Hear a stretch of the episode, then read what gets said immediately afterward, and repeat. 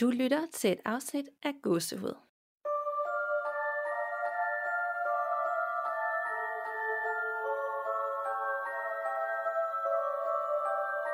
Hej Nana, Hej Danika.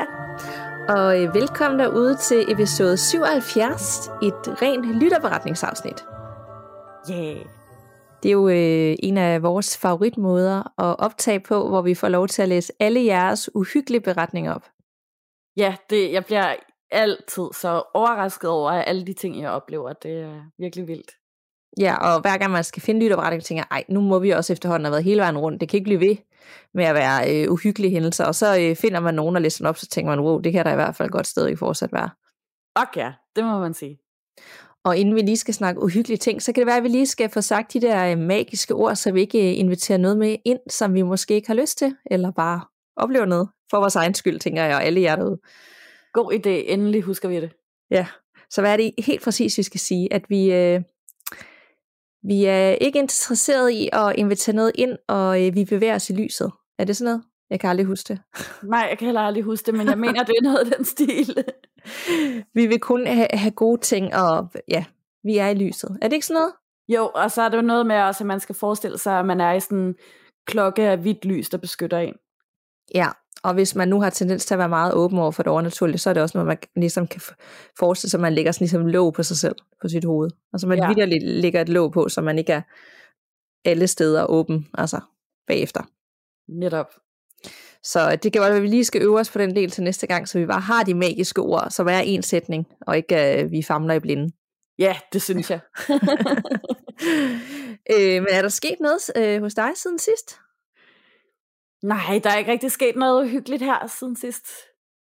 Er det Øh. stille og roligt? Ja, det synes jeg egentlig. Det er da dejligt.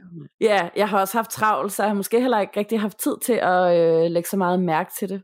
Øhm, men det er jo også meget rart en gang imellem. Hvad med Det er dig? det da. Jamen, øh, der, er, der er faktisk sket noget. Jeg synes aldrig rigtigt, jeg har noget at fortælle, men øh, det synes jeg faktisk, jeg har nu. Uh. Uh, ja. Øh, og det er øh, efter vi optog med Frederik sidste gang. Ah ja, selvfølgelig. Ja. Øh, I det afsnit, der synes jeg, at det var bare en, en mærkelig oplevelse. Ja. Fordi at jeg blev, ligesom da vi gik ind i Lille Mølle dengang sidste sommer, det, den følelse har ikke ramt mig, siden vi var inde der, hvor jeg bliver sådan ramt af sådan en, en svimmelhed. Sådan en Ja. voldsom svimmelhed, som om, du ved, ligesom du stiller dig op alt for hurtigt, men du sidder ned, og så fortsætter den bare i 10 minutter, så man er lidt diffus. Ja. Og øh, det spurgte vi ham jo også ind til bagefter. Han sagde, at det er jo fordi, at, øh, at energierne kommer igennem og tærer lidt på vores energi. Og så kan man godt føle sig svimmel. Det er meget normalt. Okay, ja. Øhm, og, øh, og det samme, altså for der var bare forstyrrelser, der skete bare en masse ting undervejs.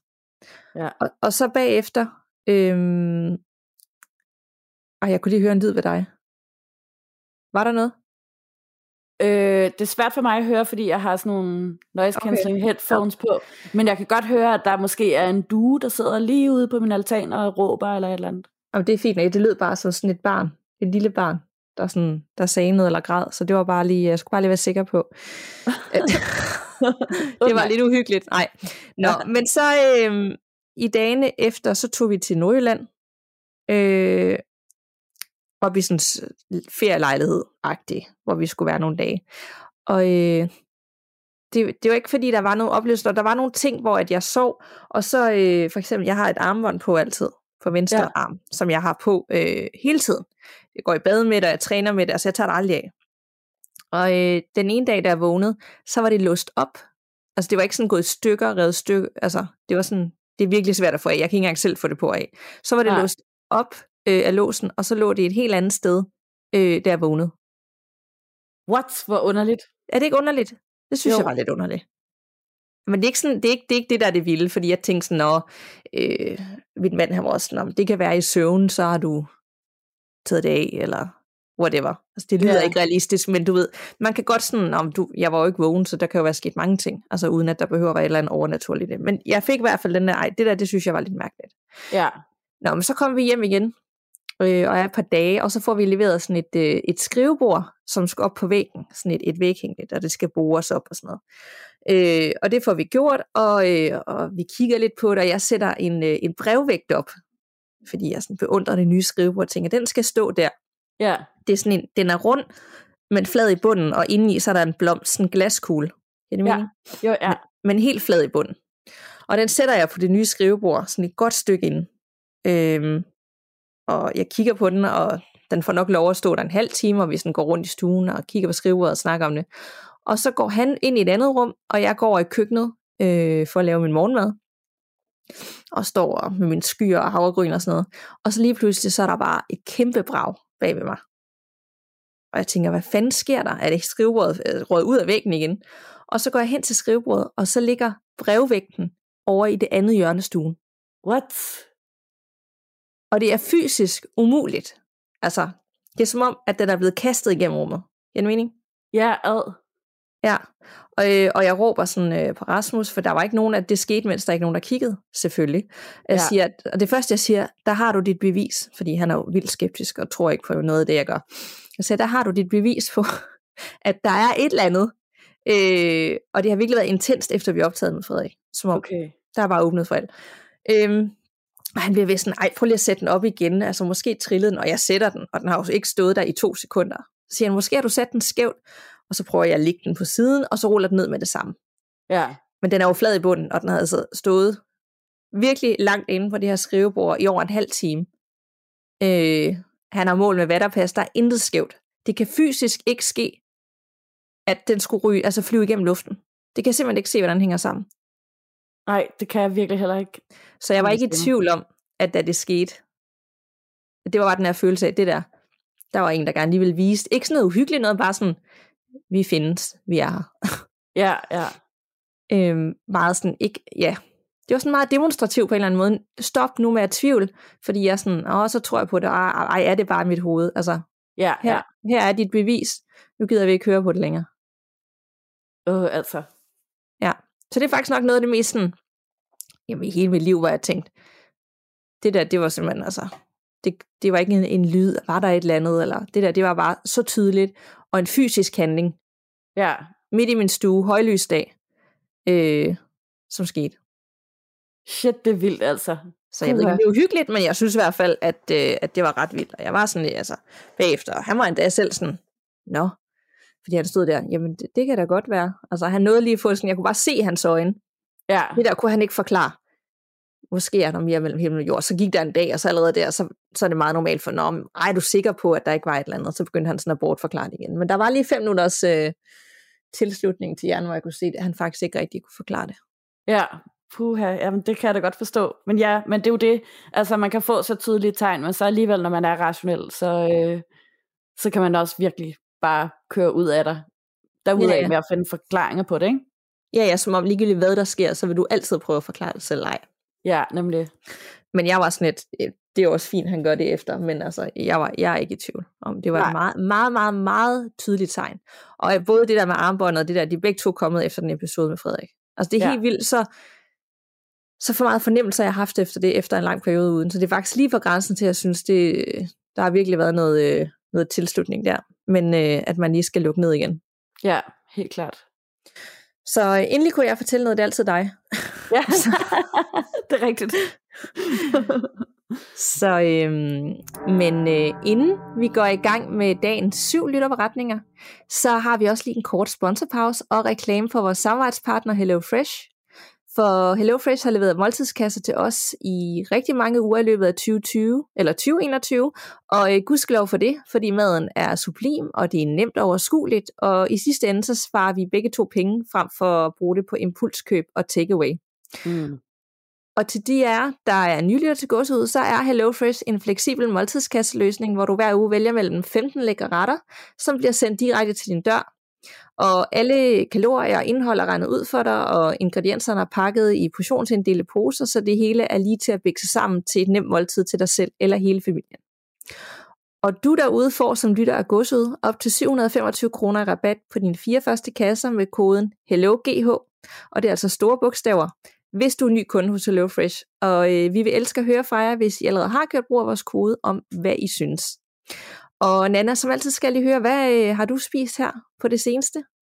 Uh, jamen, jeg har fået en masse lækkert også. En masse salater med falafel og, og noget med kikærter. Og så har jeg fået øh, noget virkelig dejlig fisk og noget chili marineret svinekød. Hvad med dig? Ej, hvor lækkert. Jamen, også de lette retter. Jeg har fornemmelse, at vi tit vælger det samme. Ja. Vi går også meget efter øh, det grønne og fisken. Måske det er fordi, at øh, det gode vejr endelig er kommet, og så er det bare rart at have sådan nogle lidt lette orientalske retter. Vi har fået meget meksikansk. Der var sådan en rigtig god ret med, man skulle lave sin egen tortilla chips øh, ud af, af tortillas, og øh, med en masse guacamole og tilbehør. Bare sådan rigtig lækkert, hvor man bare kunne øh, mix og match øh, mellem de forskellige små retter. Øh, og så har vi også haft en premium ret. Mm. Det ved jeg ikke, om du har prøvet der, hvor man får sådan ligesom at nærmest restaurant med, med virkelig lækker kød og sovs og helt perfekt tilbehør. Så det var virkelig lækkert. Ja, det har jeg også prøvet to gange. Det er super lækkert. Ja. Det er så dejligt. Og øhm, noget af det, jeg også synes, der har været så fedt ved at have HelloFresh, det er, at man har meget mindre madspil, og de siger selv, at i gennemsnit, så har man i hvert fald 21% mindre madspil. Og øh, så er det også ret fedt, at øh, de er som virksomhed CO2-neutrale, og så køber de lo- råvarerne lokalt, så de også er friske og lækre.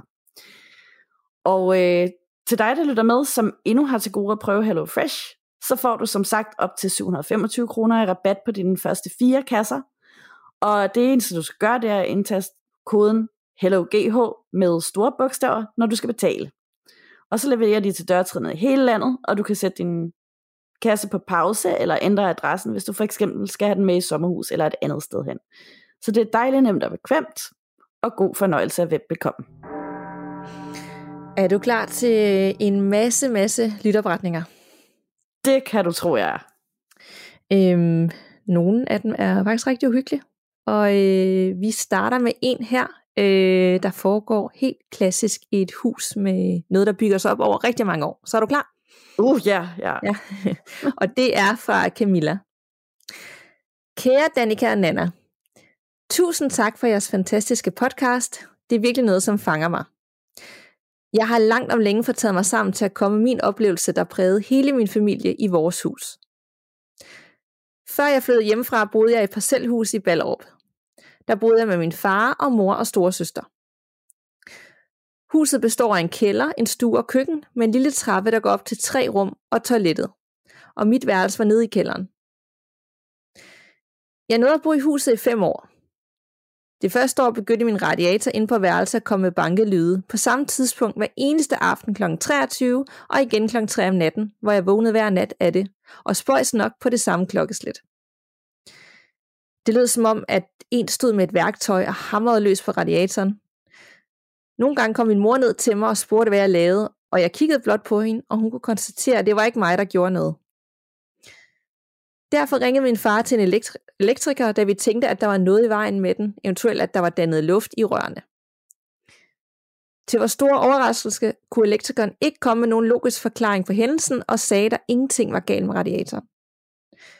Så det slog vi alle i huset hen og lærte bare at leve med det. Efterfølgende begyndte der at ske flere og flere ting, som også involverede andre i huset. Det begyndte at ringe på vores dørklokke hver aften, hvor min far, som slet ikke tror på det overnaturlige, fik en fast rutine med at løbe ned til vores hoveddør for at se, om nogen lavede dørfeeds med os. Men det var sen aften og samme tidspunkt, så han blev forvirret til sidst, da folk i området ville også have noget bedre at tage sig til, hvis en skulle lave dørfis. Som dagene gik, vågnede min store søster på 29 år op, tit om natten og skreg, da hun kunne mærke, at der var noget, som lagde sig ovenpå hende, så hun ikke kunne løfte sig ud af sengen. Min mor, som var opvokset med det overnaturlige og tager det fuldstændig chill, begyndte også at opleve nogle meget mærkelige ting, og at noget lagde sig i hendes seng helt op til hende, så hun heller ikke kunne bevæge sin arm, ligesom hvis det var et fysisk menneske. Nå, men nu til det mest skræmmende, jeg nogensinde har oplevet i mit liv. Det bliver langt fra bedre. Efterhånden som jeg har vendet mig til banken på radiatoren kl. 23 og kl. 3 om natten, og rutinemæssigt begynder jeg også at høre en masse stemmer, der lyder som en flok mennesker, der taler i munden på hinanden. Det lyder som en masse viskestemmer, der kæmper om at kunne få lov til at blive hørt. Og derefter bliver tonlejet højere og højere, og jeg går selvfølgelig i panik, men prøver ihærdigt at bilde mig selv, at det er bare mig, som fantaserer. Dog er det åbenbart ikke sådan, det skal gå. For efterhånden som stemmerne og radiatoren begynder på de samme klokkeslæt, og jeg vælger at ignorere stemmerne, er der pludselig en stemme i råbet, der råber, Camilla, som er mit navn, lige ind i mit øre. Jeg kunne mærke det vindstød og pust i øregangen, ligesom hvis det var en fysisk person, der råbte ind i ens øregang. Og de mange rutiner skete struktureret efter hinanden, som sagt hver aften og nat. Og når jeg ignorerede de mange stemmer, så var der en stemme, der råbte mit navn højt, som om at de ville have, at jeg skulle reagere. Og det kan jeg sige at jeg gjorde. Dog ikke en reaktion, som ånderne vil have, tænker jeg, fordi jeg fik begge ben på nakken og hoppede ud af min seng, løb op til min mor og kunne ikke være på mit værelse mere. Og det blev også en rutine, at jeg løb op til min mor hver nat. Det var simpelthen bare too much, at ånderne også kunne mit navn og sagde det højt og tydeligt i mit øre. Det var alt for klamt til mig. Efter flere års tyranni, der blev værre og værre og gik ud over os alle, kontaktede min mor og søster et medie, der skulle komme ud og rense vores hus, og eventuelt forklare, hvem der går rundt og generer os.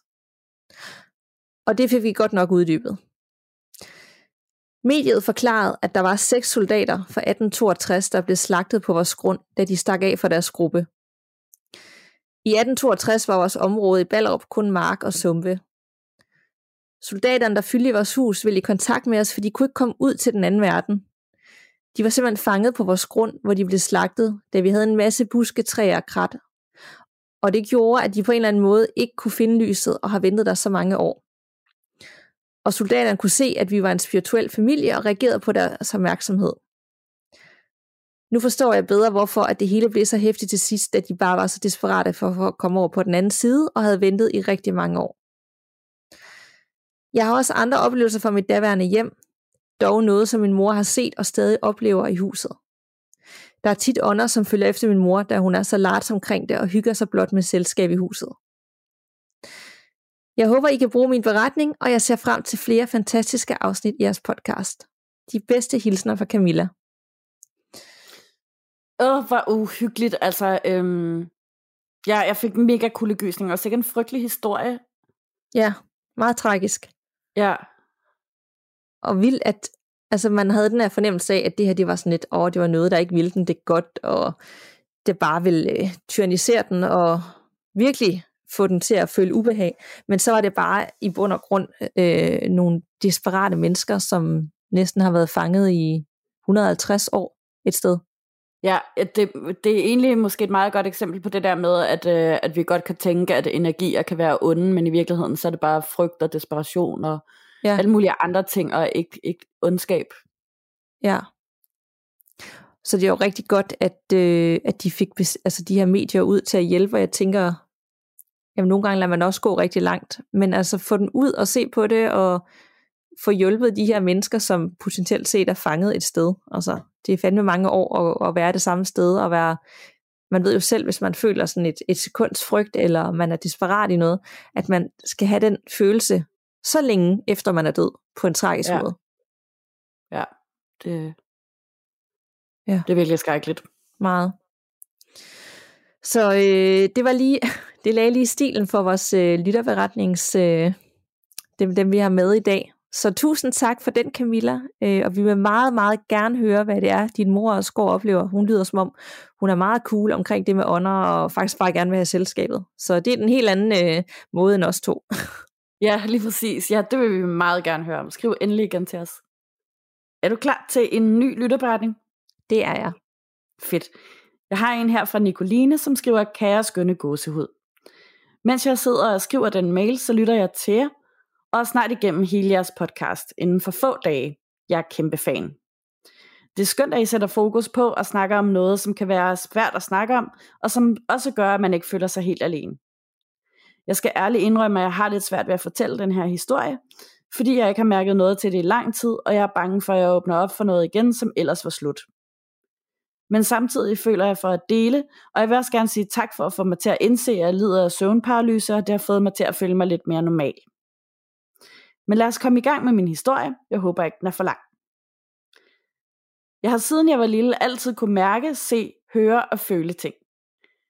Det er noget, jeg ikke har tænkt særlig meget over, og jeg troede faktisk, at det var normalt, at man kunne snakke med andre, og at alle så nogen eller legede med nogen, som ikke var der. Da jeg var et år, flytter jeg med mine forældre ind i et hus i en gammel landsby. Det er uden for Odense, og jeg har ikke kunne huske nogen af de her ting, før jeg er blevet ældre. Så det her er noget, min far har fortalt mig. Det skal lige siges, at min far er meget skeptisk, og altid har afvist alle de ting, jeg har sagt. Men da vi havde ånderne venner tilbage på besøg, så tilstod han og fortalte det, han havde oplevet. Få dage efter vi flyttede ind, vågner han ved lyden af babygrød og kan høre det ret voldsomt. Men da han så går ind for at tjekke til mig, så sover jeg, og lyden forsvinder lige så stille. Samtidig vågner han ofte ved, at der står en mand for enden af min forældres seng, som bare står og kigger, og som han så kan se forsvinde langsomt ud i gangen og væk derfra. Det er noget, han ikke vil snakke om i dag, men det er rart at vide, at jeg ikke er den eneste, der har oplevet noget. Da jeg er omkring det 10-11 år gammel, begynder jeg at føle mig utryg i huset og bange. Jeg begynder at opleve, at tv'et tænder og slukker af sig selv. Der er folk, der går rundt i vores gang. Lyset tænder og slukker, og jeg har generelt bare en følelse af, at jeg ikke er alene i huset. Dengang skulle jeg altid tisse om natten, og der så jeg en dreng sidde inde i sofaen, og det var hver nat.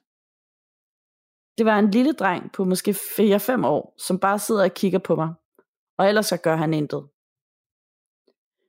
Min kat kom tit ud til os på væset om natten, og kunne også finde på at blive kæmpestor og væse ud mod den mørke gang, uden at der var noget. Og hendes skrig sidder stadig i mig. Drengen begynder at vise sig oftere og oftere, men så længe han bare er der, så går det. Mine forældre tror, at det er fordi, jeg dengang var påvirket af mobning i skolen, så de tager det ikke så tungt. Da jeg bliver lidt ældre, flytter vi rundt på værelserne, og jeg kommer ned til bagerst i huset, som er en nyere del af huset, som mine forældre har renoveret. De første par nætter går det fint, og det skal lige siges, at fordi at alt jeg har oplevet og set var i mørke, så sov jeg altid med lyset tændt om natten. Altid. Jeg kan ikke sove uden. Men i nat, som stadig den dag i dag sidder i mig, og som stadig kan skræmme mig, går det galt. Jeg er lige kommet i seng og prøver at falde i søvn. Men pludselig begynder den lampe, jeg har tændt at slukke, og man kan høre den der kliklyd, den laver, når man tænder og slukker på kontakten. Samtidig begynder der at blive voldsomt koldt, og tv'et tænder også. Jeg mærker en panik og frygt som altid før, og pludselig, og det her skræmmer mig stadig, så kan jeg høre en krasselyd ude på døren, som starter op i toppen og kører hele vejen ned. Så det er jo ikke noget, min kat kan gøre. Jeg ringer til min mor i panik og siger, at hun skal komme og hente mig, for jeg kan ikke komme ud selv. Hele vejen derned har min mor fortalt, at der var koldt, og at det var som om noget holdt øje med hende. Jeg endte med at komme op til dem på en madras og sove, fordi jeg ikke kunne være dernede mere. Vi har efterfølgende tjekket op på huset, og der har ligget en gammel gård og en kirkegård tæt på, som måske kan have forklaringen på de ting, der er sket. Min mor sender mig til en klaverjant, fordi hun føler, at jeg skal snakke med en, som måske kan hjælpe. Inden jeg overhovedet begynder at snakke, fortæller hun om den her lille dreng, vi har på besøg. At han ikke vil noget ondt, men han føler sig bare alene og mangler selskab. Han elsker bare nogle gange at tænde for vores emhætte og ovn. Ja, det er sket. Men det er bare for at sige, at han er der. Hun ville anbefale mig at sige hej og farvel til huset, hver gang jeg går, bare for at han føler sig husket. Samtidig fortæller hun mig, at jeg har et meget åbent sind og har den ekstra gave, alle snakker om. Og det er derfor, jeg tiltrækker så meget. Ånder og væsener kan mærke, når man er åben, og derfor kan jeg tit mærke tilstedeværelse og se ting. Hun kunne tydeligt mærke, at det skræmte mig og sagde, at den gave skulle jeg gøre noget ved nu. Og hvis jeg ikke kunne sove om natten, skulle jeg forestille mig, at der var en cirkel om mig med glæde og ro, for så skulle det lige nok blive væk. Samtidig sagde hun også, at jeg aldrig skulle lege ånden i glasset, eller nogle af de lege, man kan for at få kontakt med ånder, for det ville ske, fordi jeg har gaven. De ville komme hurtigt, så hun ville fraråde mig det. Siden dengang sker der stadig ting i huset, men jeg tror, at vi har lært at leve med det. Jeg har set to gamle mennesker i et kæmpe spejl, jeg havde, som tit dukkede op og forsvandt igen. Jeg har siden dengang solgt spejlet, og jeg er flyttet hjemmefra, nu er jeg en voksen kvinde på 24 år, men huset skræmmer mig stadig nogle gange, når jeg sover der. Vores ovn og emhætte tænder stadig nogle gange af sig selv, og man kan stadig fornemme uroen og høre skridt. Men vi har som sagt lært at leve med det. Dog sover jeg stadig med lys tændt, når jeg sover ved dem, fordi jeg stadig føler mig overvåget. Det var min lille, eller måske lange beretning, Og jeg har også en historie fra dengang, jeg gik på en efterskole, som var et gammelt hospital, hvor den ovn, de brændte folk i, stadig eksisterer, som også var meget spooky. Så sig endelig til, hvis I vil have den historie, så skal I også få den. Tak for et fantastisk podcast. Fortsæt stadig med det gode arbejde. Kæmpe knus fra Nicoline. Tak, Nicoline, og jeg kan allerede sige nu, at jeg skal have øh, historien om ovnen på hospitalet, for det lyder godt nok klamt. Ja, det lyder sygt klamt. Den vil vi meget gerne have. Øh, jeg ved slet ikke, hvor jeg skal starte med hendes forretning, fordi der var egentlig så mange øh, hændelser i en, og uhyggelige hændelser. Altså, det var ikke småt ting. Nej, det er det. Øh, at hun fast så den her lille dreng sidde der, altså, det vil sidde i mig for evigt. Jeg vil aldrig heller aldrig sove med slukket lys igen, hvis det var sådan en fast ritual, jeg havde, hver gang jeg skulle op på toilet. Og, øh, og så at hun ender derude i nat, hvor hun både øh, hører krasselyde, og øh, der er helt koldt, og altså, det lyder virkelig ubehageligt. Ja, det lyder sindssygt ubehageligt. Øh, jeg kan virkelig også godt forstå, at hun var så bange der, og bare havde brug for at komme op og sove hos sine forældre. Og, Det ikke også, og spejlet, ikke? Altså, nu ved jeg godt, hun har solgt, men på tænk at have et spejl, hvor du har set to ældre mennesker i. Ja, det, det var, altså det creepede mig så meget ud. Jeg fik den vildeste gåsehud lige da jeg læste det første gang. Og jeg synes bare, sådan, hun nævner det ret casual lige der i historien, men altså, hun har selvfølgelig også været ude for rigtig, rigtig meget, så, så ja, ja, Og det, det er så det, lækkert. det er det nemlig, og det er seriøst grund til, at jeg aldrig kan, og jeg vil gerne købe gamle spejl, for de er super Ja. flotte, men jeg kan simpelthen ikke, fordi jeg er så bange for, at jeg lige pludselig får et eller andet med, eller ser et eller andet bag ved mig, som bare hænger ved det der spejl. Ja, ja, jeg kan godt forstå det. Jeg har jo en milliard gamle spejle. Men det er jo ikke Ja. ja. ens tiden, hvad der er noget, men hvis nu man ligesom mig, så altså, der kan, vi har jo lavet et helt episode om øh, spejl, så der er jo et eller andet med spejl og portaler til den anden verden, ikke? Jo, det er rigtigt, og det var også det første afsnit, hvor der rigtig begyndte at ske en masse ting, mens vi optog. Ja, det var det faktisk. Det var Ja. faktisk en ret uhyggelig episode. Ja, det var det.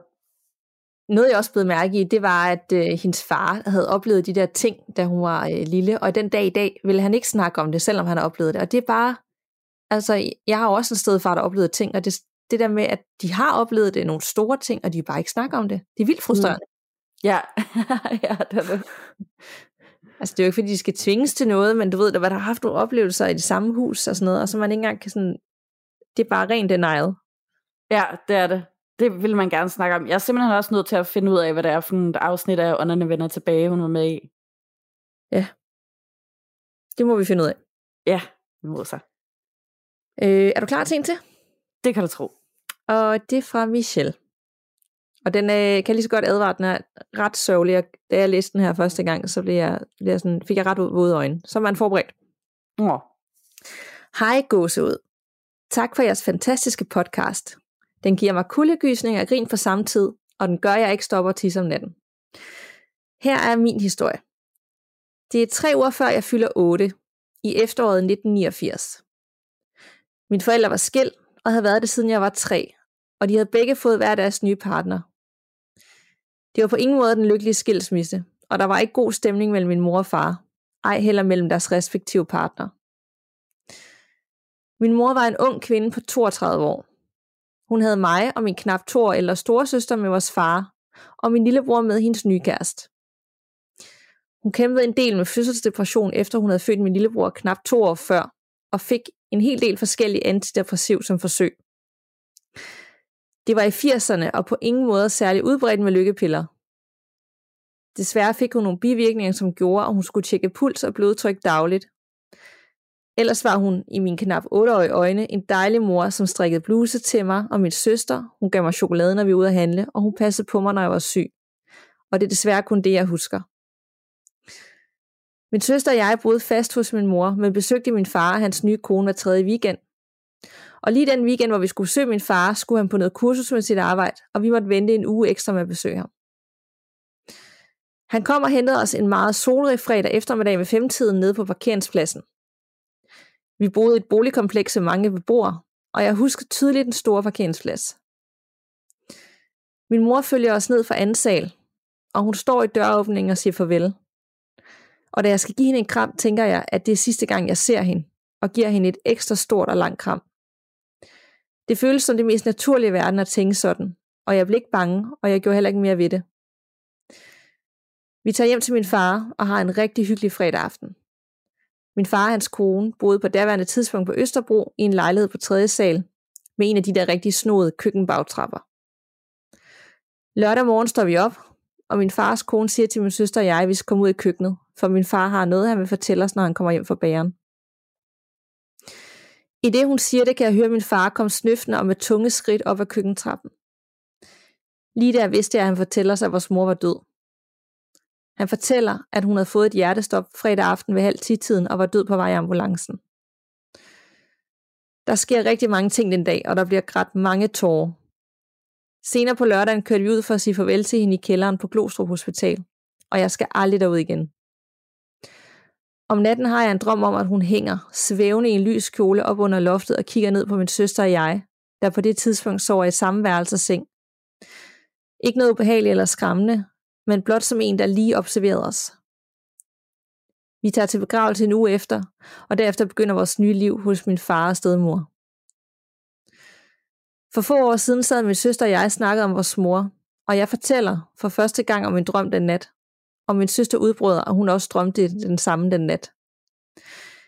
Jeg er nu sikker på, at vores mor lige var forbi den nat for at sige ordentligt farvel og vise, at hun stadigvæk er derude et sted. Hverken min søster eller jeg har set eller hørt noget til hende siden, men jeg har altid drømt om at møde hende igen og lige sige hej og vise hende, hvor jeg er levet nu. Men alligevel er jeg lidt bange for, hvis jeg skulle møde et spøgelse. Nå, men det var min historie. Tak for jer, KH Michelle. Altså, det, den ramte bare. Ja, det... Puha. Den, ja. ja det... Åh. Ja. ja det, det, altså, bare, det var... Ja, jeg tænker, der er mange derude, der også kender til det, at man mister, og miste en forældre. Altså, det er virkelig i den alder. Det ja. må virkelig være sådan en altså, traumatisk oplevelse. Helt klart, især øh, når det er der, jamen, de har boet også. Ja. Det er virkelig forfærdeligt, og det er virkelig forfærdeligt, at der bare ja, bliver nogle gange eksperimenteret rigtig mange med sådan noget medicin. Ja. Øh, ja. Og det var i 80'erne, ikke? Og som hun skriver dengang, så var det jo ikke så udbredt med lykkepiller. Jeg tænker og håber, at vi er milevidt længere den dag i dag, øh, uden at, at kende noget som helst til det. Øh, ja. Men altså, ej, et eller andet sted, når, altså, det var heldigt, at de var hos deres far, at de ikke skulle opleve det. Ja, det, det, det synes jeg også. Det havde nok været mere traumatisk. Selvom man måske også vil tænke, at kunne man have gjort noget, men det kunne de jo ikke. Altså, det var børn, ikke? Altså, hvis man skulle have oplevet det som barn. Øhm, ej, men jeg tænker helt klart, at, øh, at moren kom forbi den aften, både til søsteren og til hende, og ligesom bare det er også øh, en fin måde at vise sig på, sådan helt svævende, helt behageligt, overhovedet ikke noget uhyggeligt, og bare lige sådan, se den ordentligt og sige ordentligt farvel. Og jeg er ikke i tvivl om, at selvom I ikke har mødt hende, så er hun der hele tiden. Det tror jeg bestemt også på.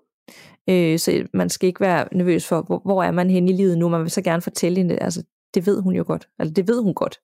Og øh, hun er der jo hele tiden, og man kan det er også det, vi har snakket om, det der med, altså det kan være det som i form af en guide, der er der, uden du sådan decideret ser den, men bare er der som sådan en, en støtte bagved, som man ligesom kan trække på i situationer, hvor man har brug for det. Ja, præcis, og det er også, jeg tror også, eller det har jeg hørt fra mange, at det kan hjælpe at, at bare tale til de her mennesker, øh, sige ting højt til dem, som man ja. ville sige til dem, hvis de var der, eller skrive et brev til dem for eksempel. Det kan også hjælpe. Mm. Ja, og endelig ikke være bange for det. Nemlig. Ja. Ej, den, altså det var, det var, det var virkelig hård at komme igennem. Ja. Ja. Jeg tænker også, at nogle af jer, der lytter med derude nu, også må, må sidde lidt med en klump i halsen. Ja, så, det fik jeg øh, i hvert fald også. Ja, det gjorde jeg også første gang. Jeg sad bare tude, da jeg læste den første gang. Så ja. ja. Nå, har du en til? Det kan du tro. Jeg har en her fra Cecilie, som før har sendt en lytterberetning, og den, det var en, jeg læste op i vores første Facebook Live, som ligger i Facebook-gruppen, hvis man ikke har set den og gerne vil se den igen. Og ellers så øh, udgav vi også øh, den live i episode 43. Og det handler om, at øh, hun blandt andet er datter af Clairvoyant, som har måttet øh, jage en, en dårlig energi ud af deres hjem på et tidspunkt. Og hun skriver, Hej Nana og Danika. Endnu en gang tak for jeres fantastiske podcast. Det var hyggeligt og sjovt at høre jer læse min tidligere beretning op i en af jeres live corona specials. Her kommer lidt mere fra mig. Den første hedder Munken fra Katedralskolen. Som 17-årig flyttede jeg til Viborg for at gå på gymnasiet og bo på det gamle Katedralskolekollegie. Der er efterhånden blevet renoveret og tilbygget for at kunne huse flere elever, der kommer langvejs fra, men jeg boede på en af de gamle gange. I mit vennekreds på kollegiet snakkede vi ofte om det overnaturlige, og vi var alle sammen overbevist om, at det spøgte på de gamle gange. Man kunne tit høre nogen løbe med tunge skridt ned ad gangen, men når man så åbnede sin dør for at se efter, så var der ikke nogen. Som jeg sagde i min tidligere beretning, så er min mor klaverjant, og hun sagde, at det var gamle sjæle, der gik igen, som vi ikke skulle være bange for. Det skal også lige siges, at kollegiet ligger lige over for en kæmpe kirkegård, som sikkert har tiltrukket noget. Nu tænker I sikkert, at det her er helt hul i hovedet, men en aften beslutter mine veninder og jeg os for at spille ånden i glasset. Jeg kan ikke huske præcis, hvad ånden fortalte os, men her er det, jeg kan huske. Vi sidder på mit værelse med tændte sterinlys rundt i værelset. I starten er vi totalt opgejlede, og der sker intet. Da vi så begynder at slappe mere af og koncentrere os, så sker der noget. Vi finder ud af, at det er en mand på omkring de 80 år, som vi har fået fat på. Han var munk og havde arbejdet på skolen før, for over 200 år siden, som jeg husker det. Det var i sen tid en kristen skole, så det gav meget god mening. Derefter sker der ikke så meget mere, og vi afslutter spillet. Vi kigger rundt på hinanden, og vi er både skræmte, men spændte over, at vi fik fat på nogen. De følgende nætter sker der ikke noget, men der bliver pludselig en meget tom stemning på mit værelse. Jeg føler mig ikke alene, og jeg føler mig overvåget, når jeg skal sove, som om der er en, der står ved mit skab og kigger på mig. Det er ikke en fjendtlig energi, den er bare meget tung, som om man bliver tynget ned og træt, når man opholder sig inde hos mig. En nat vågner jeg med en underlig fornemmelse. Det er som om jeg knap nok tør åbne øjnene, men jeg gør det alligevel. Jeg ser en lang skygge fra vinduet hen over gulvet. Og det skal lige siges, at jeg boede på fjerde sal, så der kunne umuligt stå en uden for mit vindue. Gardinerne var tynde, så der var altid et skær for gadelamperne. Og jeg turde ikke sætte mig op for at se ud af vinduet, så jeg lukkede øjnene og viskede for mig selv. Lad mig være i fred. Jeg gider ikke, og jeg vil bare gerne sove. Da jeg åbner øjnene igen, er skyggen væk, og jeg ligger vågen i et stykke tid, før jeg falder i søvn. Dagen efter ringer jeg til min mor, som kommer den følgende weekend og renser mit værelse. Jeg forklarer, hvad vi havde lavet, og hun siger, at det skal vi altså lige lade være med en anden gang, når der i forvejen er så meget aktivitet her på stedet. Man kan komme galt af steder og tiltrække noget, som man ikke har lyst til eller brug for at tiltrække. Og jeg har aldrig spillet det igen siden. Her en kort beretning fra Grønland. Min far arbejdede på Thule Airbase på Grønland, og jeg var så heldig at få en praktikplads deroppe i forbindelse med min uddannelse, så jeg tog derop og boede hos min far i de tre måneder. Det var hyggeligt og en vildt spændende oplevelse. I en af de måneder, jeg er der, rejser min far hjem på ferie, så jeg bor alene i hans lejlighed, hvilket jeg havde det helt fint med. I foråret på Grønland begynder der lige så stille at være lyst 24 timer i døgnet, hvilket gør det svært at sove. En aften, hvor jeg bare ikke kunne falde i søvn, så tager jeg en halv sovepille, hvorefter jeg endelig falder i søvn. Men midt om natten vågner jeg pludselig og slår øjnene op. Der får jeg mig noget af en forskrækkelse, da jeg stiger lige ind i ansigtet på en skyggeperson, der har ansigtet få centimeter fra mit. Selvom der er mørkdækningsgardiner, kommer der stadig et svagt lys ind, da der som sagt er begyndt at være lyst 24 timer i døgnet. Skikkelsen er kulsort, og man kan ikke se igennem den. Jeg stiger på den et par sekunder uden at blinke, og da jeg blinker er den væk. Jeg sætter mig op med et sæt, tænder lyset og sover med tændt lys resten af natten. Dagen efter snakker jeg med min kanadiske ven, der var udstationeret på basen om hændelsen, og han sagde, at både han og flere amerikanerne havde prøvet nøjagtigt det samme. Vildt underligt. Jeg ringer igen til min mor, som var oppe at besøge min far for nogle måneder siden, inden jeg tog derop. Hun sagde, at hun havde hørt en slags stammemusik flere gange om natten, mens hun var der, og var overbevist om, at de elgamle grønlændere gik igen derop. Hun havde også fjernet flere ånder fra min fars lejlighed, mens hun var der. Jeg hørte ikke selv noget stammemusik, men jeg er også overbevist om, at det spørger på Grønland. Og kampen mod kraft. En lidt vemodig, men kærlig beretning at slutte af på, omhandler min morfars kone, min papmormor, der tabte kampen mod kraft mellem jul og nytår i 2019. Som den eneste af mine søstre kom jeg rigtig godt ud af det med hende, og jeg arbejdede også for hende i et års tid i Lykstør. Hun var altid begejstret for mit arbejdsmorale, hvilket har inspireret mig til at vælge det arbejde, jeg har i dag. Siden hun døde, har jeg stadig kunne fornemme hendes energi omkring mig. Jeg havde en vigtig jobsamtale tilbage, tilbage i august 2020, hvor jeg snakkede med min mor lige inden, og hun sagde, du skal ikke være nervøs, Inga er med dig. Og ganske rigtigt, gennem hele jobsamtalen kunne jeg mærke en varm hånd på min skulder. Og jeg fik jobbet. Yay. Da det nærmede sig årsdagen for hendes bortgang, kunne jeg ofte dufte duften af min morfar i hendes sengetøj rundt omkring i min nuværende lejlighed i Aalborg. Jeg plejede nogle gange at passe deres hus, hvis de var bortrejst, og jeg sov altid i deres seng. Derfor kunne jeg med det samme genkende duften. Hun er på en måde blevet min guide, når der er noget arbejdsrelateret, der går mig på, og jeg tænder ofte et lys for hende, når jeg tænker på hende. Det var det, jeg havde med for denne gang. Kærlig hilsen, Cecilie. Ej, den var den sidste, den var meget, øh, meget sød og livsforkræftende. Ja, og virkelig rørende også, ja. synes jeg. Ja. Hun er der bare, uanset ja. hvad.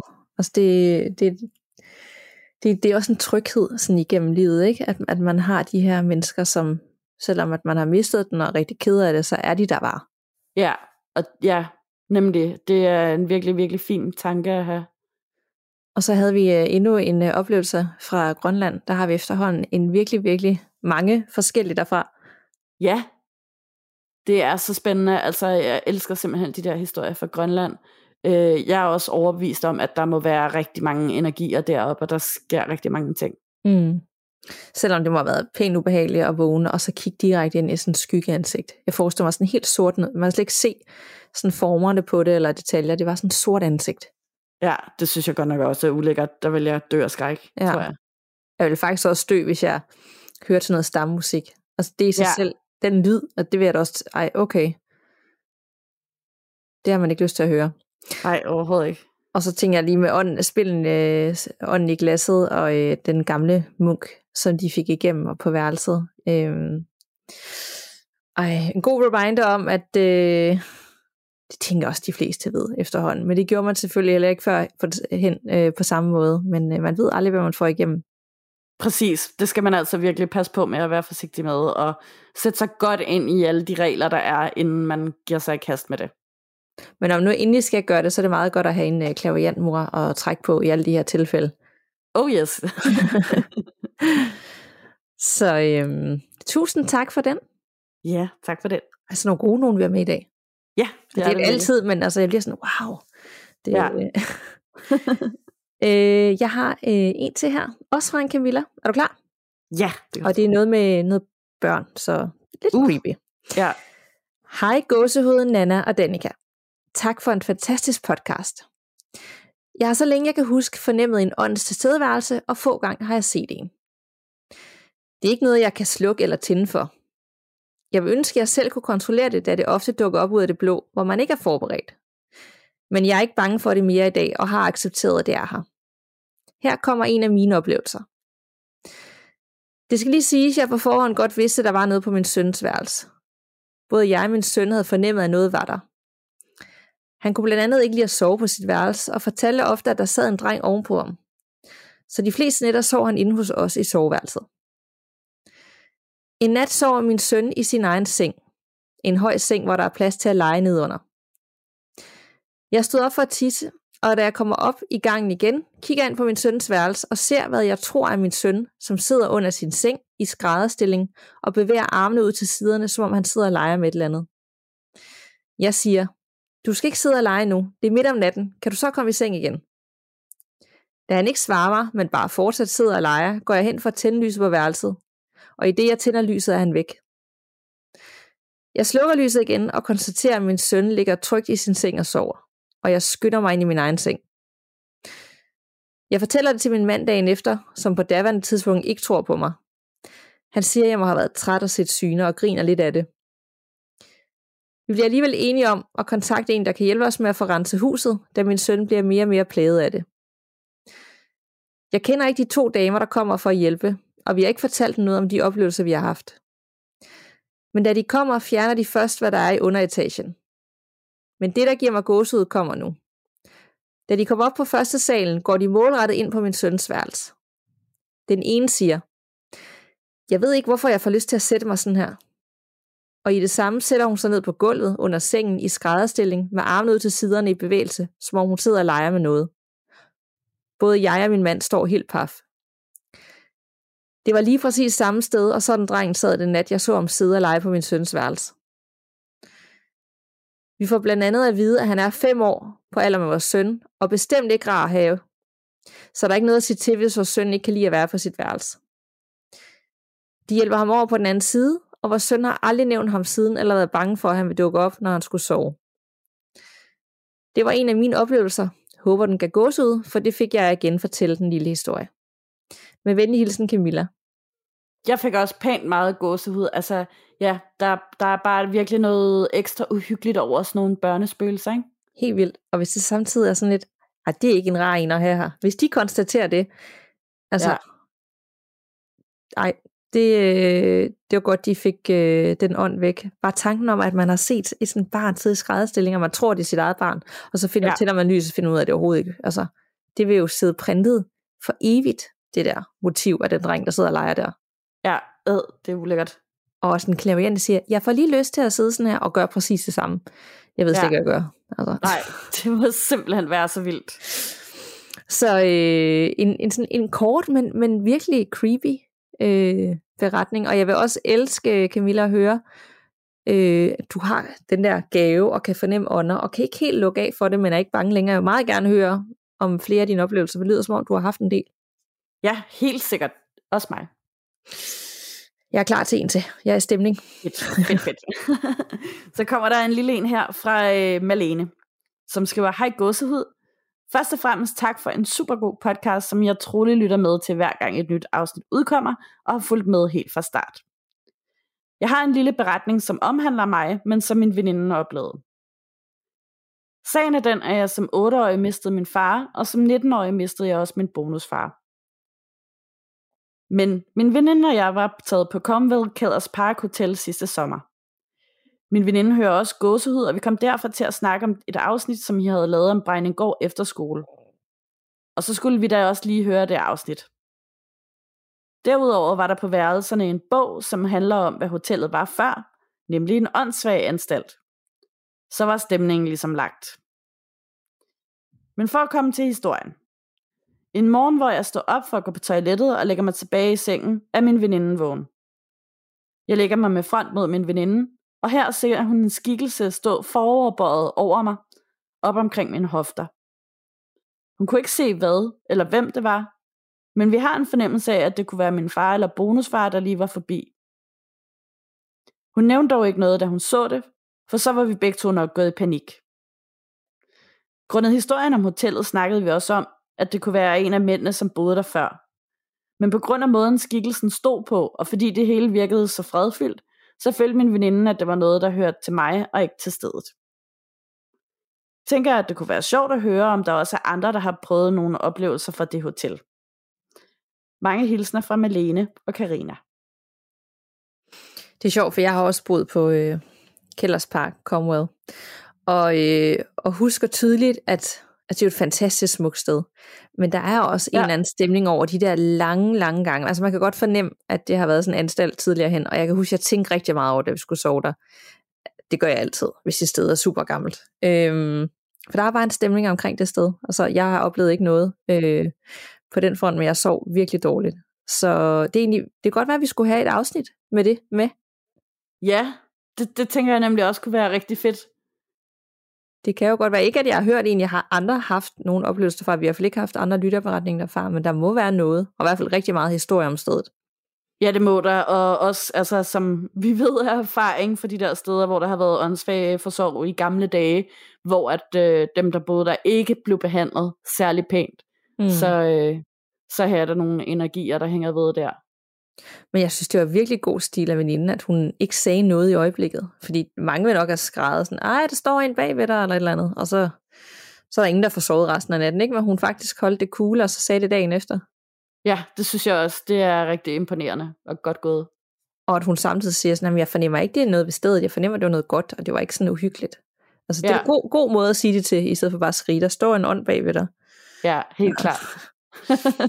Og dejligt, at I begge to lytter til gåsehud og genlyttet til afsnittet. Nu kan jeg ikke lige huske, hvad nummer det er. Men det var Nej. det, det med efterskoler, ikke? Jo, præcis. Så det er noget tid tilbage, øh, mens I var der. Øhm, fordi det var, da jeg selv var deroppe, der vidste jeg slet ikke alle de ting, jeg gjorde nu. Det var lang tid inden godset. Så øh, Ja. jeg vil også ønske, at jeg kunne komme tilbage med det, jeg ved nu, og opleve det på ny. Helt sikkert. Ja. Nå, men tak for den. Og er du klar til en sidste beretning for i dag? Det kan du tro. Det er fra Tanja. Mit navn er Tanja. Jeg er særlig sensitiv over for det paranormale, og jeg har hele min barndom oplevet mange uforklarlige ting. Eller, det har hele min familie, far, mor og mig, så jeg har mange historier med mig. Den her gang vil jeg fortælle om en oplevelse, jeg har haft. På vores overetage i min forældres hus er der fire værelser og en opgang til loftet. Der var tv-stuen, mit værelse, min forældres soveværelse og min mors sygerum. Og der er sket mange ting. Rigtig mange ting. Jeg har aldrig tur sove alene, så ofte har jeg sovet på en madras ved siden af mine forældre. Da jeg var blevet stor nok, mente mine forældre, at det var på tide, at jeg skulle sove på mit eget værelse. Men jeg sov ikke. Jeg sad bare tit i sengen og kiggede ud i mørket. Jeg ændrede mig, og jeg blev sort og kunne ikke rigtig overskue livet. Mine forældre og jeg byttede derfor værelse, og min tilstand ændrede sig. Jeg begyndte blandt andet at tegne og male og have venner med hjem og turde sove selv. Lige indtil. En nat vågner jeg op ved, at jeg kan høre skridt på loftet. Det lyder som tunge sko, der bliver slæbt over bjælkerne, og de stopper over mig. De kommer igen nat efter nat. Jeg er bange. En aften, inden jeg lagde mig i sengen, ser jeg mine diskokugler, tre styks, snore så hurtigt rundt, at de rammer ind i hinanden, og hverken vinduer eller dør var åben, og jeg råber på min mor. Hun kommer ind til mig og beroliger mig. Mens vi snakker, starter skridtene på loften. Min mor bliver så bange, at hun holder mig helt tæt, og tårerne triller ned ad kinderne, og hun siger undskyld til mig, og undskyld for, fordi vi ikke lyttede. Diskokuglerne hænger nu helt stille, skridtene er stoppet, og min mor lægger sig ved siden af mig og forsikrer mig om, at de nok skal se på loftet i morgen. Morgen efter, da vi åbner døren, er der fodaftryk fra loftsopgangen op til mit værelse, støvet skridt i gulvtæppet. Min far er ægte Vendelbo og tror ikke på sådan noget, så han tager føretrøjen på og går op på loftet. Fra trappen og hen til mit værelse op på loftet ligger der en snorlig række af kuglepinde, den ene efter den anden, med aftryk af en støvle ved siden af. Hilsner fra Tanja. Øh, det var også øh, en kort, men meget sådan impactfuld øh, historie. Meget. Altså det, der slog mig lidt ud, det var faktisk kuglepindene. Det havde jeg aldrig troet. Men det der med, at der ligger noget i en snorlig række, sådan sirligt lagt, forestiller jeg mig. Sådan en efter en. Altså det er simpelthen bare for mystisk. Det er meget mystisk. Ja, det er det virkelig. Øhm, fordi selvfølgelig lydene og ting, der sådan bevæger sig, de her diskokugler, men tanken om, at der er nogen, der har lagt det, og faktisk det første, jeg tænkte, da jeg læste den lytopretning, var, tænk, hvis der bor et rigtigt menneske op på det her loft. Ja, ad, At, ad, det, ad. at det ikke er overnaturligt, det er ikke en ånd, det er faktisk en, der bor derop og chikanerer dem, eller bare bruger deres hus til ligesom at, det har man jo hørt om før. Ja, ja, masser af gange, og det er faktisk mere uhyggeligt, Det er synes jeg. meget mere uhyggeligt. Og så sidder jeg og forestiller mig, at der er sådan en anden øh, skør person, der bor deroppe, der sidder sådan med, og har lagt kuglepinde, bare for sådan at syge dem ud, når de kommer op.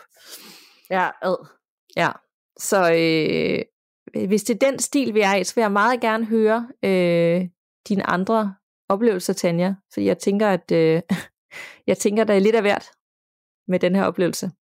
Det må man sige. Skriv endelig igen, ja. Ja, og til alle jer andre, som har øh, nogle lytterberetninger, vi skal læse op, så skal I endelig sende den på gåsødpodcast.gmail.com, og det er gåsød med to af jer. Og husk endelig også at øh, gå ind i iTunes og give gåsød fem stjerner, eventuelt en anmeldelse ind i din podcast-app på telefonen. Og øh, det lyder måske øh, lidt ligegyldigt for jer, men det betyder rigtig meget for os her på den anden side, fordi jo flere, der går ind og rater os, og endda måske har lyst til at skrive et, et ord eller to, øh, jo flere når vi ud til og jo flere opdager ud, og deraf er der flere inde i Facebook-gruppen og folk, der sender beretninger.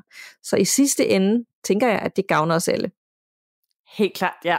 Det er så fint et community, så hvis du ikke er medlem af Facebook-gruppen nu, så synes jeg også, du skal gøre det, fordi at der er simpelthen så meget fedt indhold derinde, så man kan blive underholdt i timevis, dagvis ja. efterhånden. Lige præcis. Og vi er også ved at samle præmier ind til den her konkurrence, vi skal have gang i på et tidspunkt. Og indtil videre, så har Allan øh, doneret en rigtig fin tegning, som øh, vinderen kan få derhjemme. Og øh, vi kommer til at have noget drømmefanger, og der skal også nok komme meget mere i puljen. Men vi sådan yes. samler langsomt ind, for det skal være sådan gode personlige ting. Det skal ikke bare være en eller anden random ting. Altså det skal være sådan noget, ja, du kan ikke lade være med at have lyst til at deltage. Det tænker jeg. Yes, det bliver det. Det bliver en så, god pakke. Det gør det. Så øh, tak for snakken, Anna. Så nåede vi igennem syv lytopretninger. Ja, tak i lige måde. Vi lyttes ved. Og pas på derude. Man ved jo aldrig, hvad der venter bag den næste dør.